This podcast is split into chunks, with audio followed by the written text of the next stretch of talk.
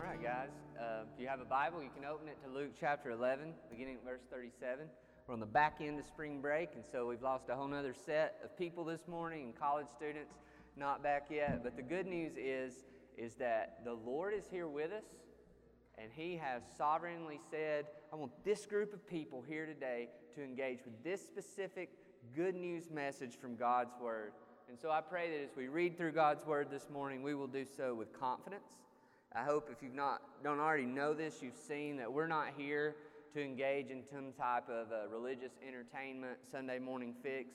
But we believe Jesus invites us through the gathered church for us all to come and participate in the communion that we share with Him through prayer, through song, through word, through table, and through the fellowship that we share in the good news of His kingdom.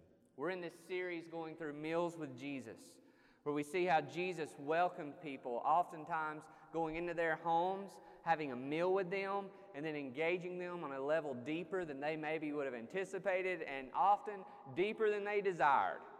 So Jesus, uh, Jesus is the, you know, we often say sin will take us farther than we wanted to go, keep us longer than we wanted to stay, and cost us more than we wanted to pay.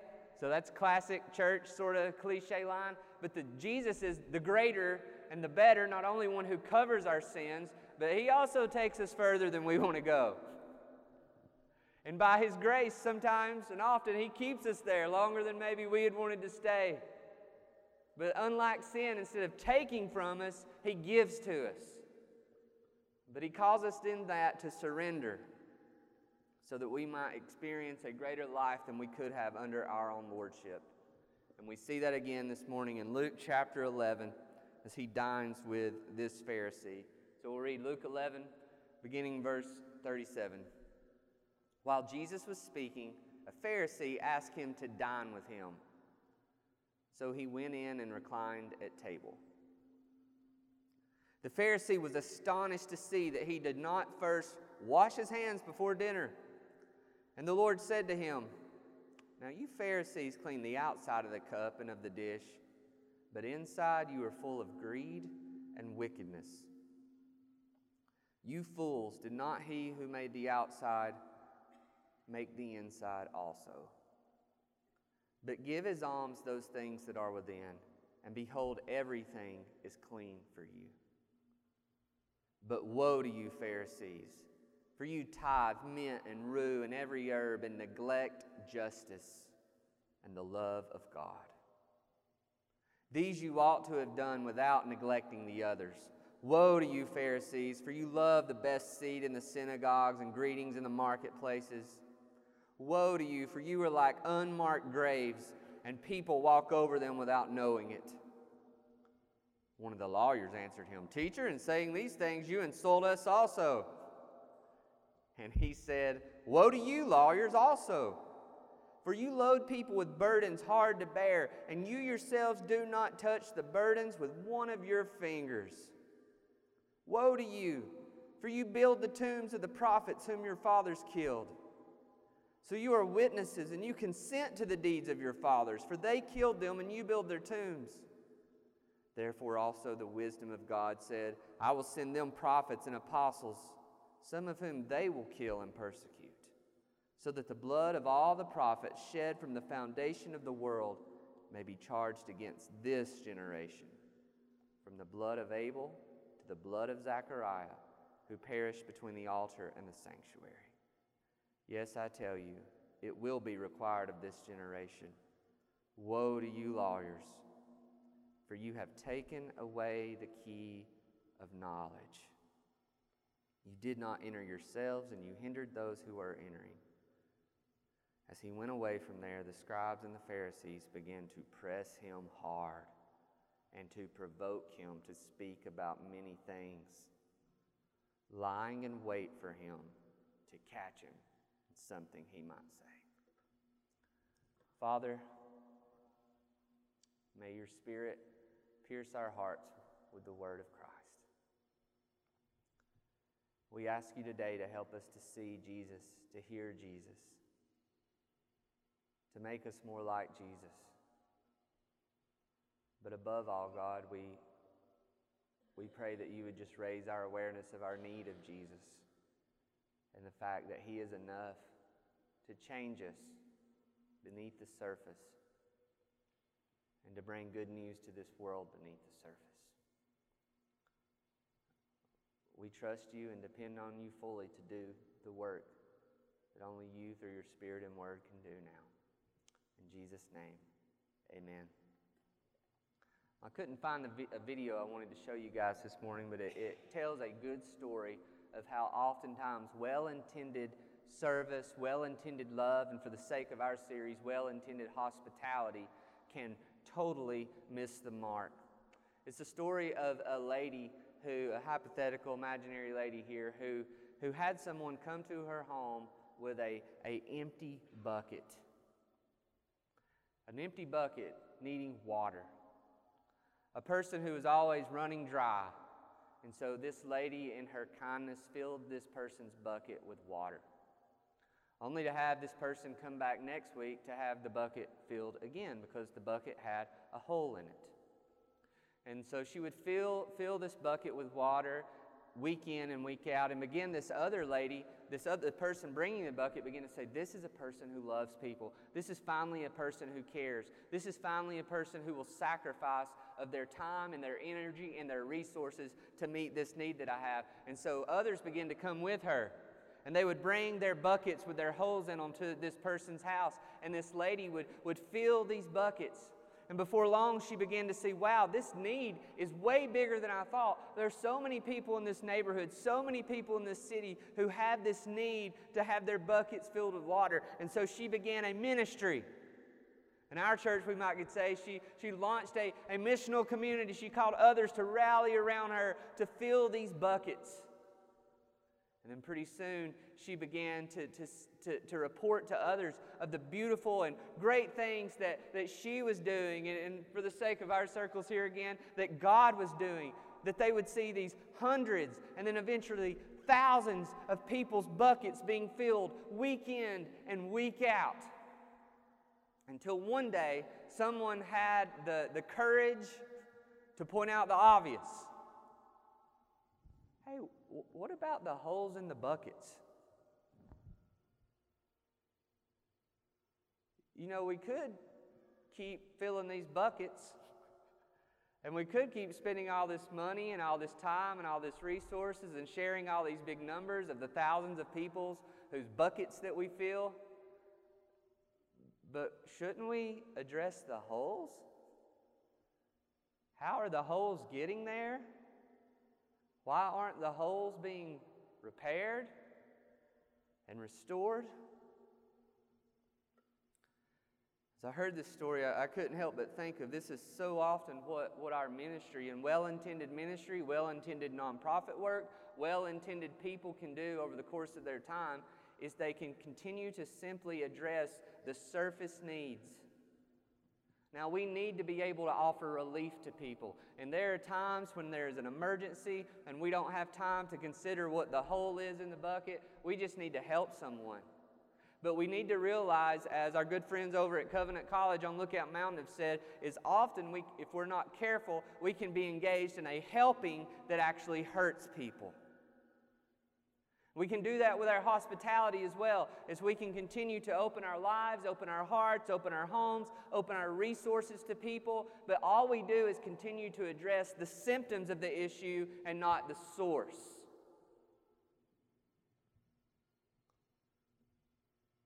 Someone said as well that at, at some point, as we live this life of Good Samaritans, as we talked about last week, and we, we care for people who've been thrown in the ditch, who've been robbed, who've been exploited, and who've needed to be cared for, we need to ask, what about the conditions of the road?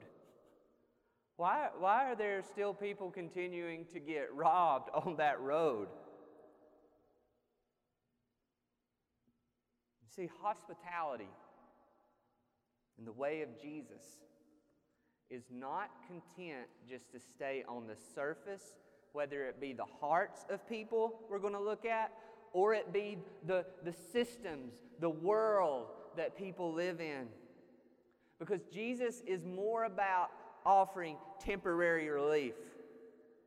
He is ultimately about eternal relief that comes through an eternal restoration, breaking into a person's life in the present and overthrowing through that person and through his people into all of the world. And as we think this morning about what it means in light of what our text says, and Jesus is calling these Pharisees to be convicted of the fact that they have done so many great things, but they have neglected the heart of what it means to change. They have neglected justice in the way that it affects other people.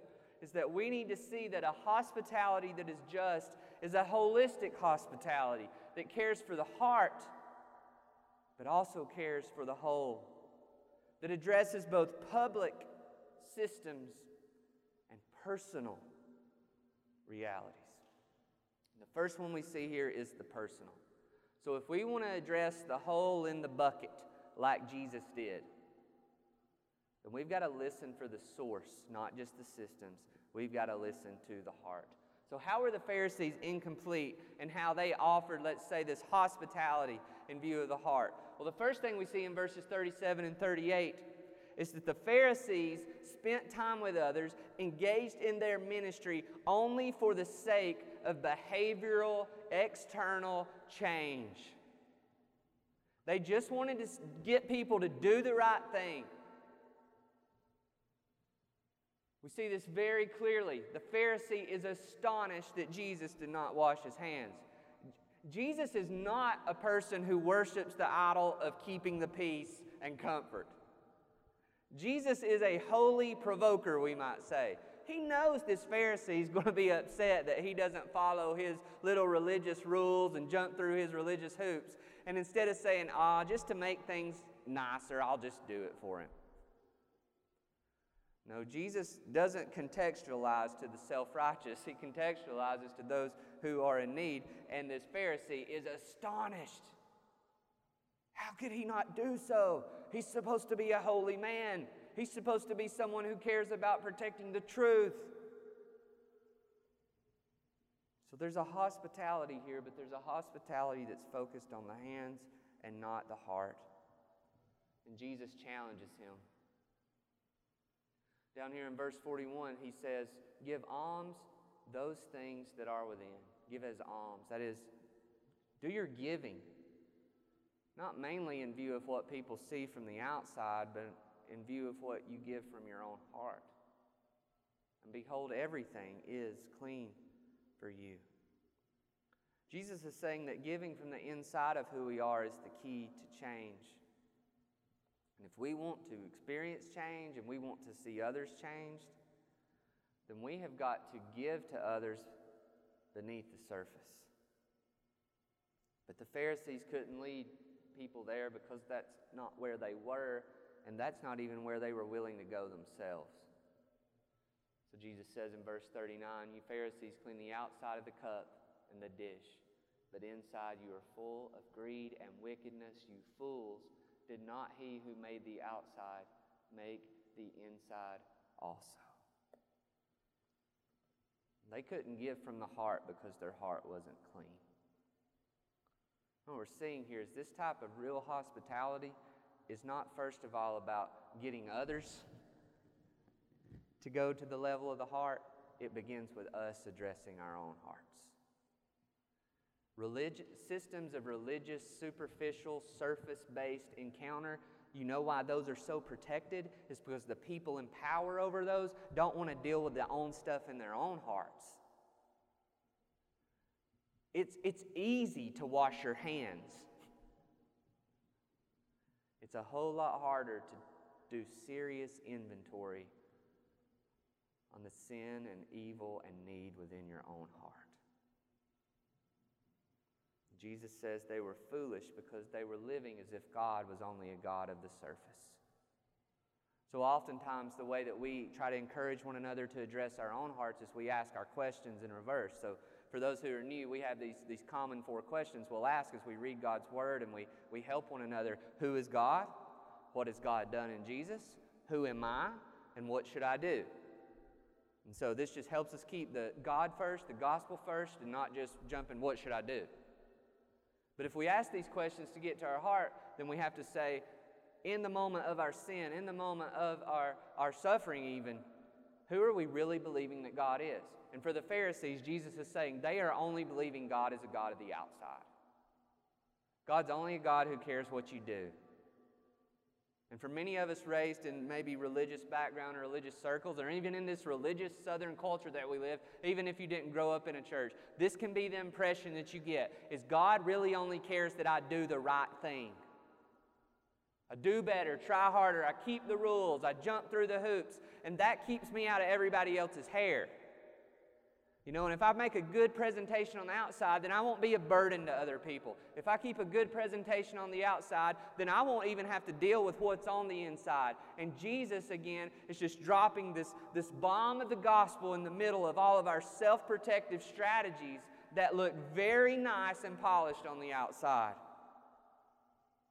He will not engage in this type of hospitality that says, let's all just agree when we get together to be nice, to put on our best faces, because it's just going to be a lot neater and cleaner that way.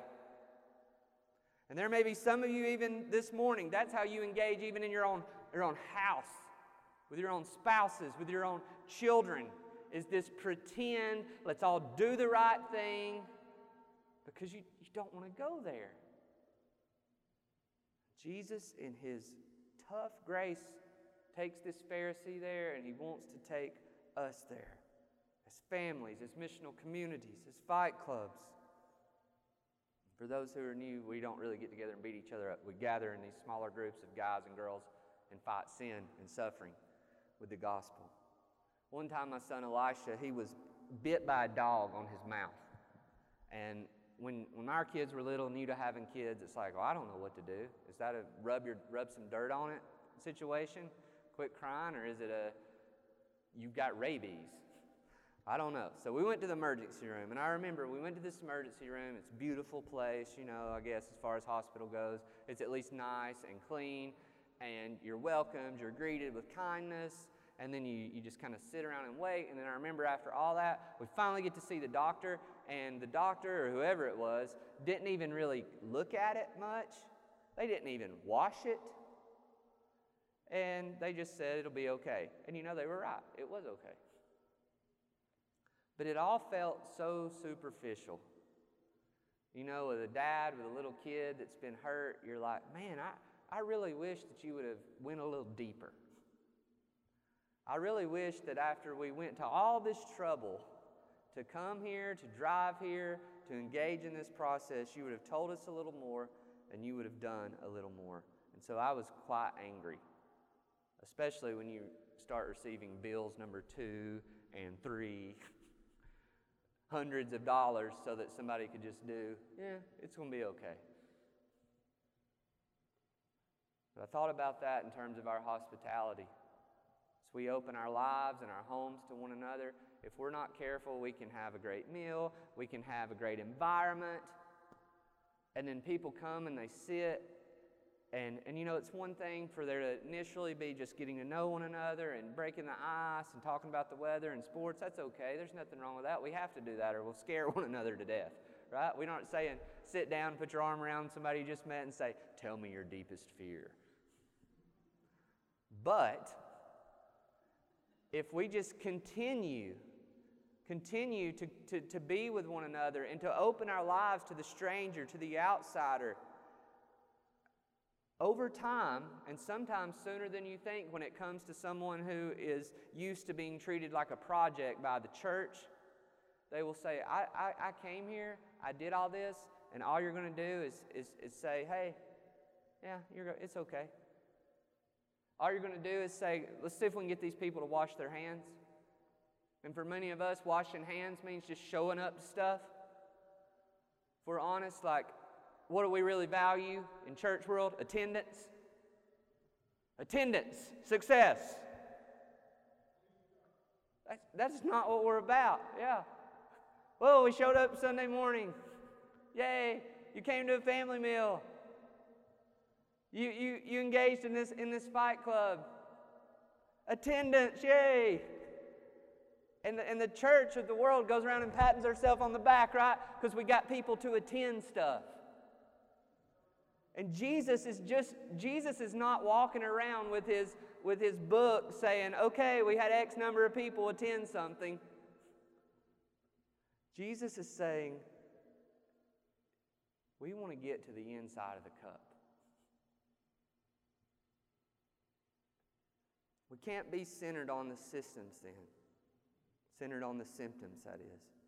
Some of us get so astonished. Some of us, because we're so used to symptoms being addressed, we don't want to share. I heard a story one time in a, a discipleship group, much like our fight clubs. They fi- finally they, they were able to engage and get somebody from a, a non-church perspective involved, and immediately this lady began to start talking about her, her, her use of pot or weed. And the people were, guess what? Like the Pharisee, astonished.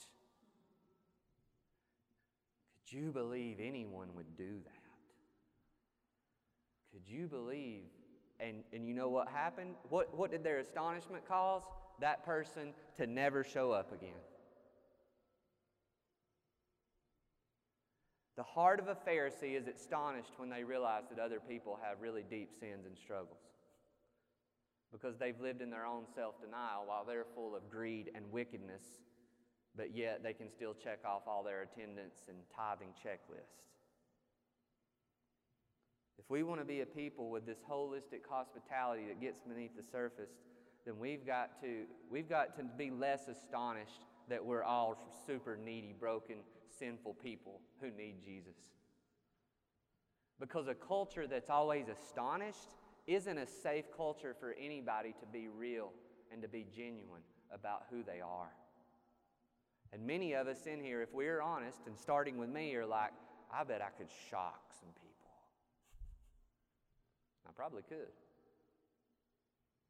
And we need to be wise in how we share, but we need to see that Jesus wants us to go there with Him if we're not ready to go there with anyone else. So we've got to open our houses, open our homes, open our hearts to listen for the heart. So we engage with one another, whether it be our spouses, our children, our missional communities, our fight clubs, our co-workers, our, our, our common missions that we're wanting to get around the table where they can experience Jesus. We don't need to just listen for what people are doing wrong and we wish they'd do better. Now, we want to hear their behavior patterns, but what we really want to listen for is man, what, what is this person really wanting? What are their unspoken desires? What do they really want? What are they really worshiping? What are they really believing will give their life worth?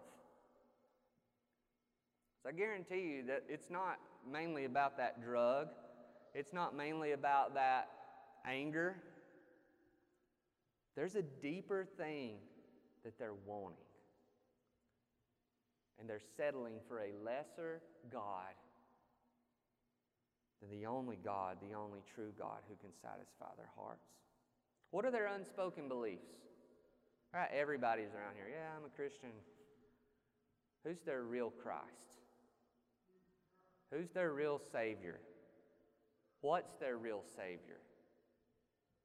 If you really listen to people, you don't, re- you don't have to just awkwardly ask that question. So tell me what your real Savior is. Now, if you listen long enough to yourself, you're going to start to find out, oh, wow, I say Jesus is Lord, but this is, this is what really directs and guides my life and gets me up in the morning and stays on my mind when I go to bed at night.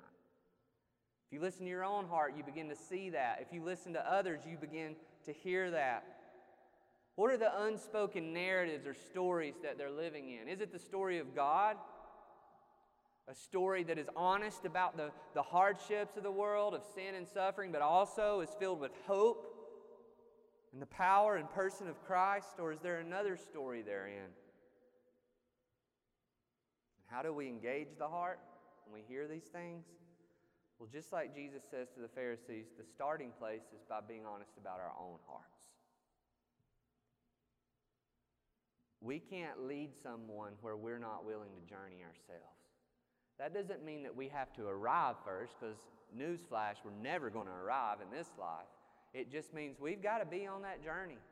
If we're going to if we're going to effectively and authentically take somebody's hand and say, "I know that you've been engaged with people your whole life who just want to put a band-aid on your cancer, but I'm going to take your hand. I'm not going to give up on you, and we're going to walk down into the inside of that cup." Then you've got to be also walking into your cup.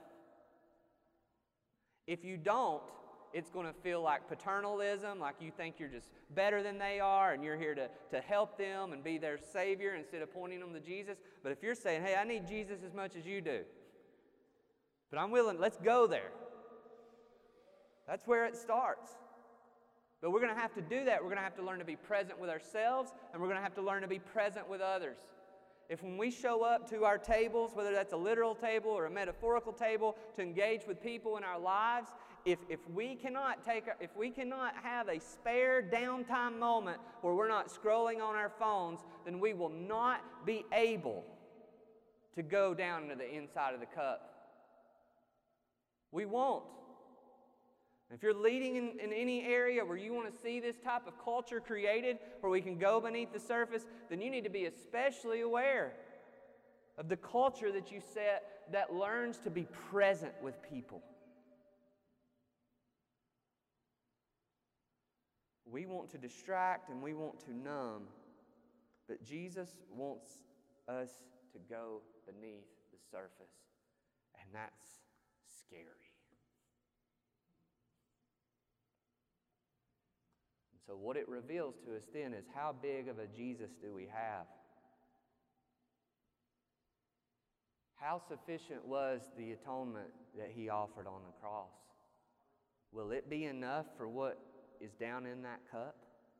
The good news is it will be. Will the power of his resurrection be enough to lead us in that walk of change? To clean the inside of the cup? Yes, it will.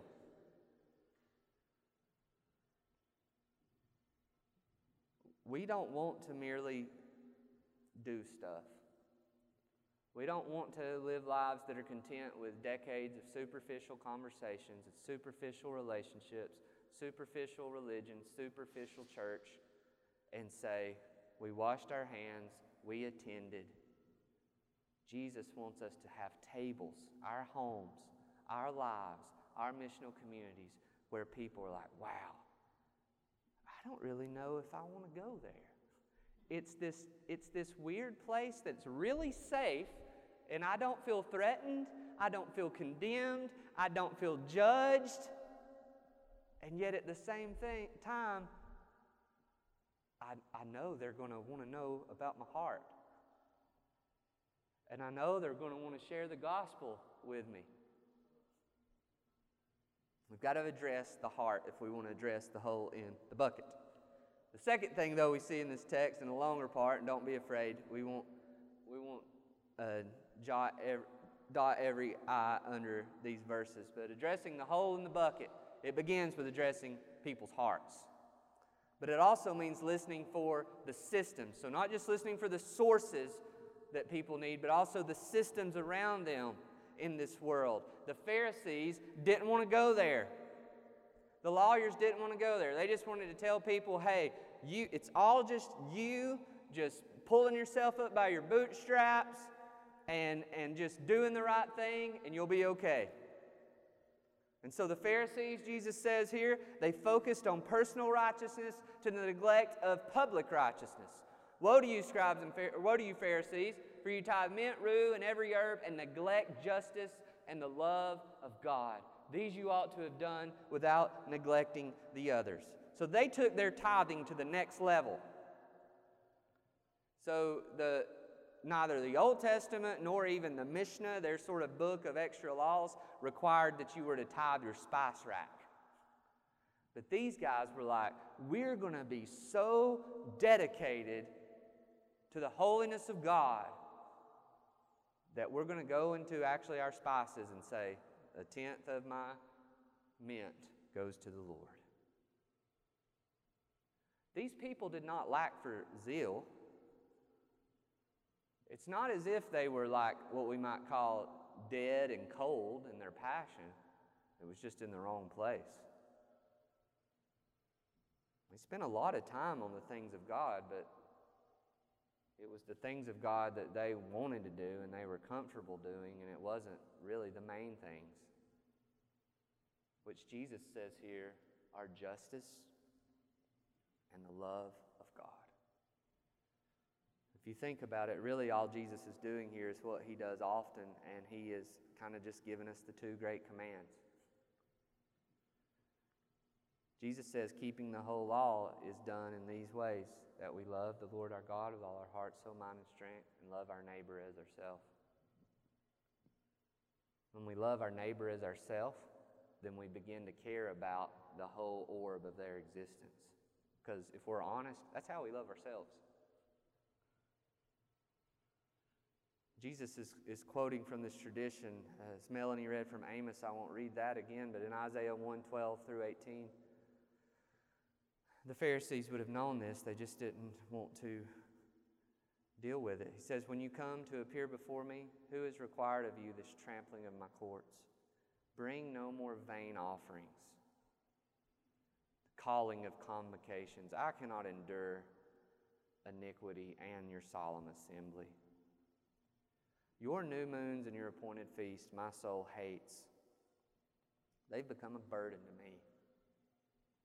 When you spread out your hands, I will hide my eyes from you. Even though you make many prayers, I will not listen. Your hands are full of blood. This is, this is so important to the background of this. Notice, wash yourselves, make yourselves clean. Isaiah is saying, You're going to make yourself clean. You're not going to make yourself clean by by your assemblies and your feast and your spiritual disciplines. He says, Cease to do evil, learn to do good, seek justice, correct oppression, bring justice to the fatherless, plead the widow's cause. And if any of us think, oh, this is getting into some type of new legalism, then Isaiah says this verse we, we know. It comes right next in the context, but we often separate it. Come now, let us reason together, says the Lord. Though your sins are like scarlet, they shall be white as snow. Though they are red like crimson, they shall become like wool. We know that verse, some of us do. But what's the context? It's the context of a group of followers of, of Yahweh, of God, who have made the main thing into a non essential thing who have forgotten the wisdom of the Lord from Proverbs, where he says in Proverbs 21 3, to do righteousness and justice is more acceptable to the Lord than sacrifice. Where he says in Proverbs 31 8 and 9, open your mouth for the mute, for the rights of all who are destitute. Open your mouth, judge righteously, defend the rights of the poor and the needy. Where he says later in Isaiah 58 6, Is this not the fast that I choose to loose the bonds of wickedness, to undo the straps of the yoke, to let the oppressed go free, and to break every yoke? Jeremiah 22 3, Thus says the Lord, Do justice and righteousness, and deliver from the hand of the oppressor him who has been robbed and do no wrong or violence to the resident alien, the fatherless, and the widow. I'm skipping a bunch. There's a whole much more. Micah 6 8, He has told you, O man, what is good, and what does the Lord require of you? But to do justice, and to love kindness, and to walk humbly with your God. To do justice in that middle part, to love kindness and to walk humbly with your God. That is not the culture that we experience much in our country, and it's sadly not the culture we experience in much of our church experiences. Jesus is just telling them what the Bible's always said. Jesus is saying, if you guys want to be biblical, this is what it looks like to be biblical. If you want to care about the truth, if you want to take a stand for holiness in an evil generation, this is what it looks like. It doesn't look like focusing on your little list. It looks like loving God and loving others and doing it beneath the surface. Not just pouring water in buckets with holes in them, but caring about how that hole got there and who is the one who's not allowing it to be filled. because Jesus understood the story of God. And when he talks about the fallenness of the world, he realizes yes, people are fallen, people are depraved, people are sinful. But that sinfulness, that fallenness, and that depravity is not just infected individuals, it's infected everything. It's infected the, the world, the culture, the systems. So Jesus here in his boldness is not only going against these Pharisees and lawyers as the religious authorities, but really as the political authorities in their day that would conspire together with Rome to see him killed because he would speak in such a pointed way. He would say, Woe to them for this, but also in verse 43, Woe for focusing on their public power to the neglect of powering, empowering others. They love the best seat in the synagogues, they want to be on top. They don't care who's sitting anywhere else as long as they're at the front. They focus on their public influence to the neglect of acknowledging their own dead states. He says in verse 44 Woe to you, you're like unmarked graves. So you're calling people to all this cleanness, but you're dead yourself. You are unclean. That's why in another place he would say, you, you travel earth and sea only to make someone just another son of hell like yourself. These lawyers say, Hey, Jesus, we're kind of feeling offended here, like you're kind of lumping us up in with them. And Jesus doesn't skip a beat, and he's like, Yeah. and they're probably like, Man, we should have been quiet. And so he goes on to the lawyers with three woes.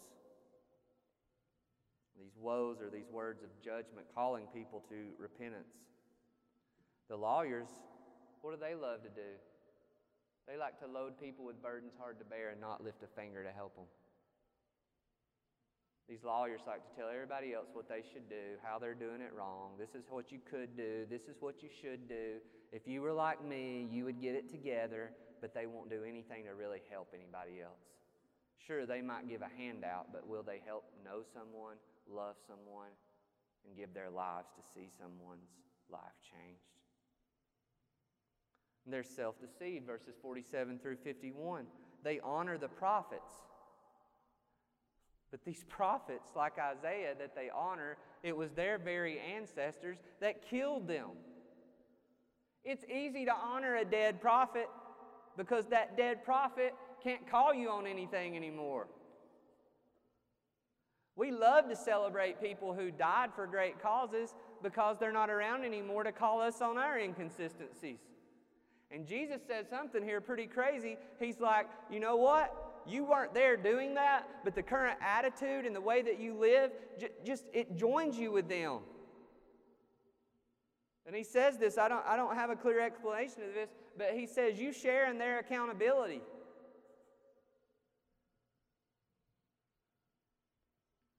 You're not really any different just because you're different on the outside. Your attitudes are the same.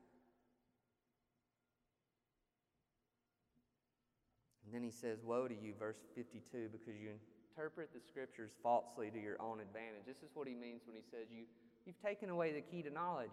You're supposed to be the one that help people understand the law so that they can have their burdens lifted, but you use the law of God to lay on people more burdens.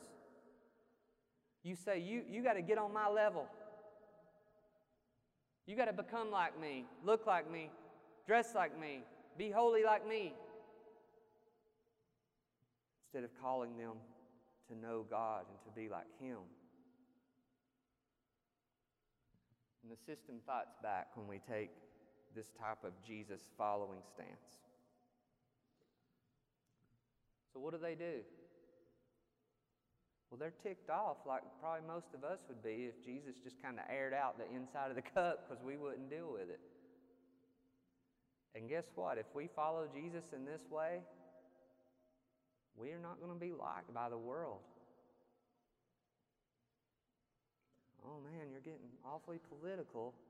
You know, you're talking about religion. You know, we've old country song, right? You can talk about anything but politics, religion, or her. Jesus hadn't got to her yet, but he's going to have a lot to say about our relationships. Jesus is Lord over everything. He doesn't come with all our little compartments that we like to put on stuff. And people don't like that. So they begin to press him, provoke him, and they're lying in wait for him to catch him in something. They're trying to trap him. This is first century gotcha journalism. This is first century what aboutism. Well, what about this, right? Well, we're not talking about that, but if I, you know, let's talk about that because then I won't have to talk about my stuff. It's traps, it's tricks. Not in the pursuit of truth, as so often is said, but in the pursuit of muddying the waters enough so I can protect my own comfort and control. And we know what's going to happen. They're going to kill him. The religious leaders and the political leaders see him as a threat to their power and control and comfort, and he is. And so he has to be silenced. He's messing with their status quo. He's messing with their agreement that this is how we're all going to protect ourselves. And they know that threatening Jesus doesn't work. He can't be bribed, he can't be bought with any money, with any offer of comfort. Not even Satan himself has the persuasive power to take Jesus away from the mission of his Father to set us free from sin and to set the captive free from suffering. And praise God, he lived the life that we could not live and we don't live. Praise God that he didn't, he didn't latch to that idol of comfort, an idol of control, an idol of approval. He did it for us. And then he went to the cross. And at the hands of these religious and political leaders, he would not compromise to the point of death. And we find ourselves in this story not as Jesus on that cross, but we find ourselves as those in those crowds, clinging to our power and clinging to our control and clinging to our comfort, unwilling to deal with the insides of our cups and unwilling to deal with the holes in other people's buckets. But he didn't relent and he didn't stop and he went up on that cross and he died the penalty in our place that we deserved. He dealt with the hole in the bucket that is our sin and that deserves God's eternal judgment. Because in the cross we see that God loves justice, He is justice. And He will see justice done for our sin. But in His grace, He places His judgment on His Son in our behalf. And for all who will come to Him, they can know the judgment of God has already been given in Christ. Hell is no sign of the lack of God's love or goodness. It is the ultimate sign of His unchanging goodness and kindness and righteousness because it says all things will be made right in the end, whether in my son or whether in the deserving judgment that people choose instead of him. The death would not be the end, as Jesus would not be left unjustly condemned by the powers of this world that he would be raised by the power of God, affirming that his sacrifice was accepted. And he would be raised to empower all that would trust in him with the power of his Spirit, the same Spirit that he said is upon me to proclaim good news to the poor, to proclaim good news to the captive, so that people would be set free. And he would tell us, as his people who've received through the cross the justice of God given to us so graciously and freely in spite of our sin. He would say, Now I want you to go now and demonstrate my love and care for justice in dealing with the hearts of people beneath the surface, but also caring about this world in which so many injustices are demonstrated. And he would call us to persevere because he would say, The way that you will do this is in the way that my son did. People will want to label you. People will want to do this whole deal we have now with politics in the world. It's where you got to agree with everything here or everything here. It's like you got to choose which box you're going to be in. Jesus doesn't play that game. He's Jesus. And that's what He's calling us to do in following Him. He, he is our tribe, He is our label, He is our Lord. We compromise nothing to follow Him. We don't care who doesn't like us, we don't care who no longer accepts us, and we may not even care if it comes down to who might want to kill us. So we close in the history of the world. One man that really exemplified this was William Wilberforce. If you want to hear a good biography, you can look up John Piper's biography on William Wilberforce. He says, Rarely has one man stood up against so many opponents or against so great an evil for so long and with so little encouragement. William Wilberforce in the 18th century fought against slavery and its abolition in the British Empire. William Wilberforce was labeled by many on both what might be called, if this wasn't the terms then, on his right, as someone distracting to the true mission of the church, and others on his left as being too concerned with matters that were not only seeking the good socially, but doing so in the name of Jesus. He launched his campaign for the abolition of slavery in 1787. The bills he presented to Parliament were voted down no less than 11 times. There was international pressure for him to abandon his campaign. Because you know what he was doing? He was challenging the economic interest of an entire empire. Just think about that. This guy is saying, I'm going to challenge the economic interests of an entire empire. He says he faced hatred, humiliation, public slander, personal rejection, threats against his life, and the opposition of hundreds of politicians who were financially controlled by slaveholding interests. And he saw no success for 20 years. 20 years. After 20 years, when the bill finally passed, said this great man sat with his head bowed and tears streaming down his face. Now, here's where we get beneath the surface. What was the secret to Wilberforce's success? It wasn't some gospel light, faux justice, everybody's. It wasn't that. It wasn't what motivated him. What motivated him was the saving and persevering grace of God that loves humanity made in his image. It says, as a young man, Wilberforce led a self centered and luxurious life, but then the great change took place his conversion to faith in Jesus Christ. And one of the first differences this made to completely transform his attitude was how he viewed his own wealth. And so, this isn't what we should all do, but this is what he did. He, he immediately gave away a quarter of his inherited wealth to the poor. And at first, what he thought it looked like for him to truly follow Jesus was well, I need to, to get out of this political sphere and I, I need to become a pastor. I, I think, and I am a pastor, I think one of the greatest tricks and deceptions of the devil is to make people think that ultimate Christian maturity means you go into the ministry as we know it. That's a good trick.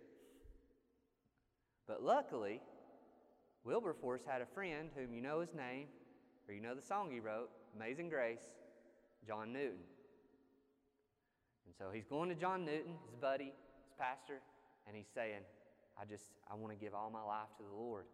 And I think what giving all my life to the Lord looks like, I guess, is I just, I need to learn to become a preacher or a pastor. And Newton wisely, and if you're called to be a pastor, I'm not trying to be negative against that. Again, here I am. But Newton helped Wilberforce see that that arena, that political arena, was where God was calling him as a Christian. That was the place he was to serve. And we say this often, but I hope you know that where you work and you live, that is just as much a place of mission and ministry than any pulpit or any office. And as Newton later wrote to his friend, he says, The Lord has raised you up for the good of his church and the good of his nation. And it was from that day on that Wilberforce committed to be an instrument of stopping courses of wickedness and cruelty in his country. And they challenged him. But he so embodied this and so embraced this call in his life that what some people don't know is even while he was working toward this big goal over the course of these decades to see slavery abolished, he also found time to, to be active in the leadership of the British Foreign Bible Society because he realized hey, if we really want to see people change beneath the surface, the, the world's got to have the Word of God. The Church Missionary Society, and then these things the Society for the Manufacturing Poor. How are the poor being exploited in factories? Read your history, big time. And also, and this one surprised me, I probably need to hear this the Royal Society for the Prevention of Cruelty to Animals. So, again, that's not like some new snowflakish type thing, right? Here was a guy who says, I want to care about every creature in the name of God, the Creator. But he was convinced that these moral changes in society would ultimately only come and last through faith in Christ and through what he called the great doctrines of the gospel. For him, this meant what many call the doctrines of grace. There's so much more that we could say today, but just stop there. We live in a world where people tell us we've got to choose. You got to love people and care about personal righteousness, or you can sell out and compromise and, and care about public justice. And Jesus says, No, you don't. It's the greatest way to love people is to get to the heart. The heart of their lives and the heart of what's broken in this world. And we want to lead as we follow Jesus in the same. Father, thank you for the good news of Jesus. Thank you that he comes to give us his righteousness. And thank you that he shows us that the only way we can experience that at the depths of who we are is we have to address the inside of the cup of our own hearts. But thank you, God, he also cares about uh, the injustices and difficulties in the world around us. God, we just pray that you would help us to, to humbly follow him in that. Protect us from any sort of uh, new legalisms that the enemy would like to lead us in in that, but at the same time, help us not to be afraid to try to do justice, love kindness, and to walk humbly with our God. In Jesus' name.